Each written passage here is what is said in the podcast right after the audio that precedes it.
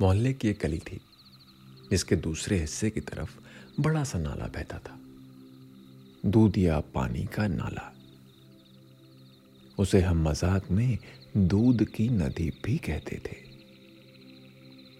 उसके पानी का रंग सफ़ेद इसलिए लगता था क्योंकि थर्मल पावर स्टेशन से निकलने वाली कोयले की टनो राख उस नाले में बहा दी जाती थी। इसी वजह से गली का वो छोर बंद रहता था और एक ही तरफ़ से हमारा आना जाना हो पाता था।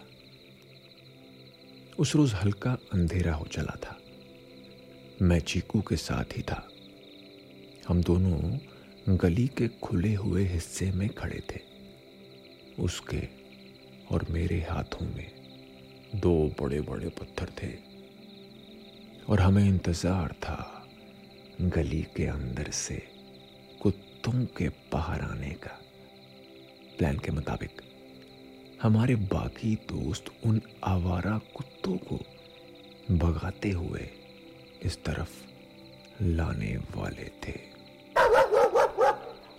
तभी कुत्तों के गुर्राने और भौंकने की आवाज़ आई वो लड़के शोर करते हुए चार पाँच कुत्तों को दौड़ा रहे थे। कुत्तों का वो झुंड जैसे ही गली से बाहर निकलने के लिए हमारी तरफ़ पहुँचा, हमने उन पर निशाना लगाया। मैंने एक काले कुत्ते पर पत्थर चलाया, मगर वो उसकी पूंछ से ही टकरा गया। कुत्ता तो बचकर निकल गया, लेकिन इस बीच उसके साथ वाला कुत्ता तेज आवाज़ के साथ नीचे गिर पड़ा। चीकू का निशाना बिल्कुल परफेक्ट लगा था, एकदम उसके सर पर। हमने पास जाकर देखा। वो एक चितकबरा और बड़ा ही सुंदर कुत्ता था। आवारा तो कतई नहीं लग रहा था। मैंने जरा गौर से देखा तो पाया कि उसके गले में कोई पट्टा नहीं था। सिर पर पड़ा वो पत्थर उसे खामोश कर चुका था। तभी गली से निकलकर आए लड़कों में से एक छोटे लड़के ने कहा अरे विक्की भैया इस वाले डॉगी को तो मैं जानता हूँ। ये तो भैया उधर स्कूल के पीछे खेलता रहता है उन दीदी लोग के साथ। लड़के की बात सुनकर मैंने चीकू की तरफ़ देखा। वो भी अपनी जगह पर खड़ा उस कुत्ते को देख रहा था। बेटा चीकू मुझे लगता है कि गलत कुत्ते को मार दिया। हाँ यार विक्की लग तो मुझे भी कुछ ऐसा ही रहा है। अब क्या करेंगे रे? करना क्या है? जिसका कुत्ता है वो करेगा। वैसे उसकी गलती है। गले से पट्टा नहीं उतारना था ना। एक काम करते हैं। अपन इधर से निकलते हैं। कोई पूछेगा? तो कह देंगे हमने नहीं मारा। लेकिन ये बच्चा पार्टी ये लोग तो बता देंगे ना। दोस्त इन बारीक लोगों का एक ही सॉल्यूशन है। क्या? वही जो तू सबसे काम निकलवाने के लिए करता है। मैंने मुस्कुराते हुए चीकू से कहा जवाब में वो भी हल्के से मुस्कुरा दिया। लेकिन उसके चेहरे पर टेंशन साफ़ नज़र आ रही थी।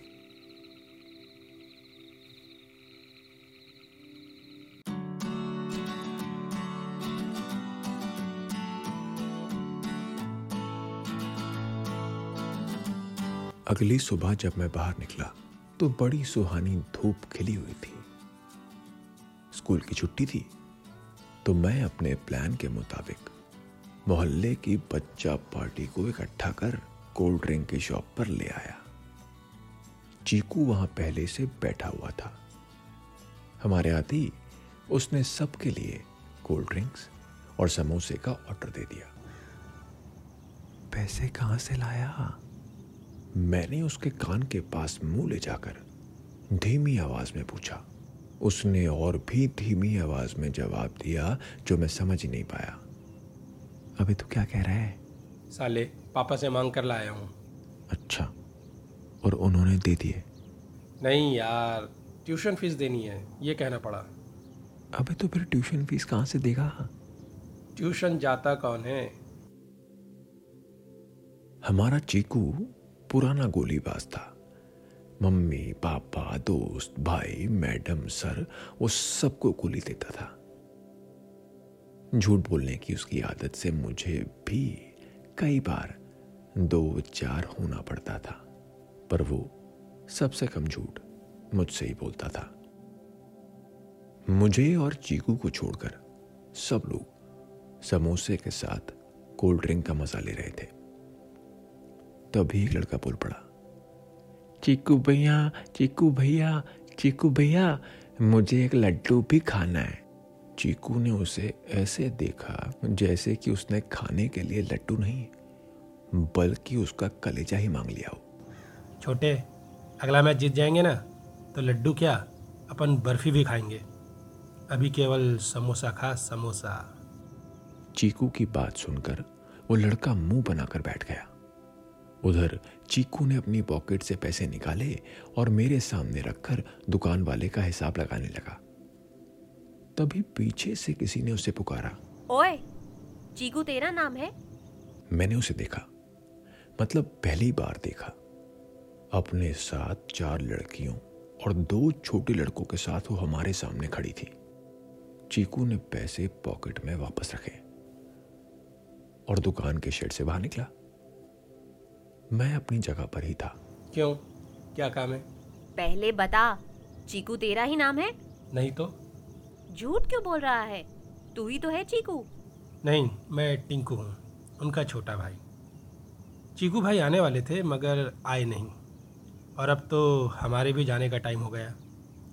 तो अभी तो कोई चांस नहीं उनके आने का। चीकू ने इतना कहा और मुझे इशारा किया उठने का। मैं अपनी जगह से फटाक से उठा और बाहर जाने लगा। चीकू भी मेरे आ गई था। तभी वहाँ बैठे लड़कों में से एक ने आवाज़ दी, चीकू भैया, पैसे! ये सुनते ही चीकू रुका। तो मुझे भी रुकना पड़ा। हमने देखा वो लड़की वहाँ खड़ी हमें ही देख रही थी। इससे पहले कि वो अपनी सहेलियों के साथ हमारी तरफ़ पड़ती, चीकू ने ज़ोर से दुकान के मालिक को आवाज़ दी हेलो भैया खाते में लिख लेना। आकर दूँगा। ये सुनकर अन्नू ने जैसे ही जवाब में हाथ हिलाया चीकू मुझसे बोला भाग विक्की वरना बहुत मार खाएँगे।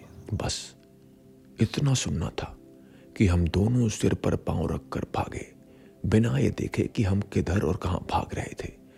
बस पूरी ताकत से सड़क पर दौड़े जा रहे थे दौड़े जा रहे थे।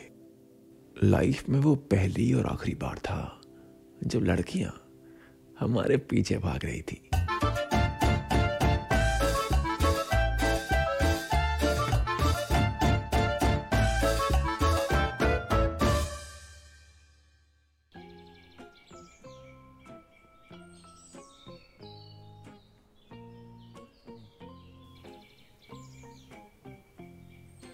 पिंकी सिंह गर्ल्स स्कूल की हेड गर्ल है। एथलेटिक्स में फाड़ है, लड़की फाड़ ऊपर से पढ़ाई में भी एकदम टॉप ऑन टॉप है।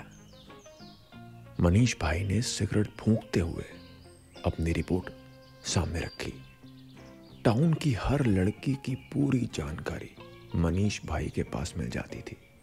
हमें छोटी कोल्ड फ्लेक का एक डिब्बा चुकाना पड़ा था बस। इतनी जानकारी के लिए चीकू ने चिढ़ते हुए कहा तो इस पिंकी चिंकी को मुझसे क्या प्रॉब्लम है? और मनीष भाई के हाथ से सिगरेट लेकर खुद ही फूकनी शुरू कर दी। मनीष ने उसे घूर कर देखा तो चीकू ने सिगरेट वापस लौटा दी। उसको पता चला है कि उसके मोहल्ले में पलने वाले एक कुत्ते को मारा है तुम लोगों ने। मैंने नहीं इसने मैंने चीकू की तरफ़ अपनी उंगली दिखाते हुए मनीष को सफ़ाई दी। जो भी हो तुम्हारा लफड़ा है तुम निपटो। वैसे उसने तो सबको बोल रखा। है कि वो खुद चीकू को मारेगी। मनीष भाई की बात सुनकर मैं और चीकू हंस पड़े। हंसलो हंसलो पर याद रखना वो मारेगी ज़रूर। मनीष ने इतना कहकर हम दोनों के कंधे थपथपाए और वहाँ से निकल लिया। मैं और चीकू एक दूसरे को देखने लगे। तो पार्टनर क्या बोलता है? इस पिंकी सिंह से चलकर मिल ही लिया जाए। तेरा दिमाग खराब है? उसने तुझे मारने की बात की है। शर्म नहीं आएगी लड़की से मार खाते हुए? यार विक्की लाइफ में ना एक्साइटमेंट बनी रहनी चाहिए। और इस लड़की से जो मार खा भी ली तो इतिहास मुझको याद रखेगा कि साला चीकू ने पिंकी सिंह से मार खाई थी। और अगर बेटी की जगह बाप आ गया तो? बाप? बाप कौन है? चीकू ने चौंकते हुए पूछा। मैंने बस उसकी तरफ़ देखकर मुस्कुरा दिया और एक नाम लिया। सोन सिंह। उसने जैसे ही सुना बस मुँह भाड़े मुझे देखता रह गया। वैसे भी उस नाम को सुनकर तो अच्छे अच्छों की फट जाती थी।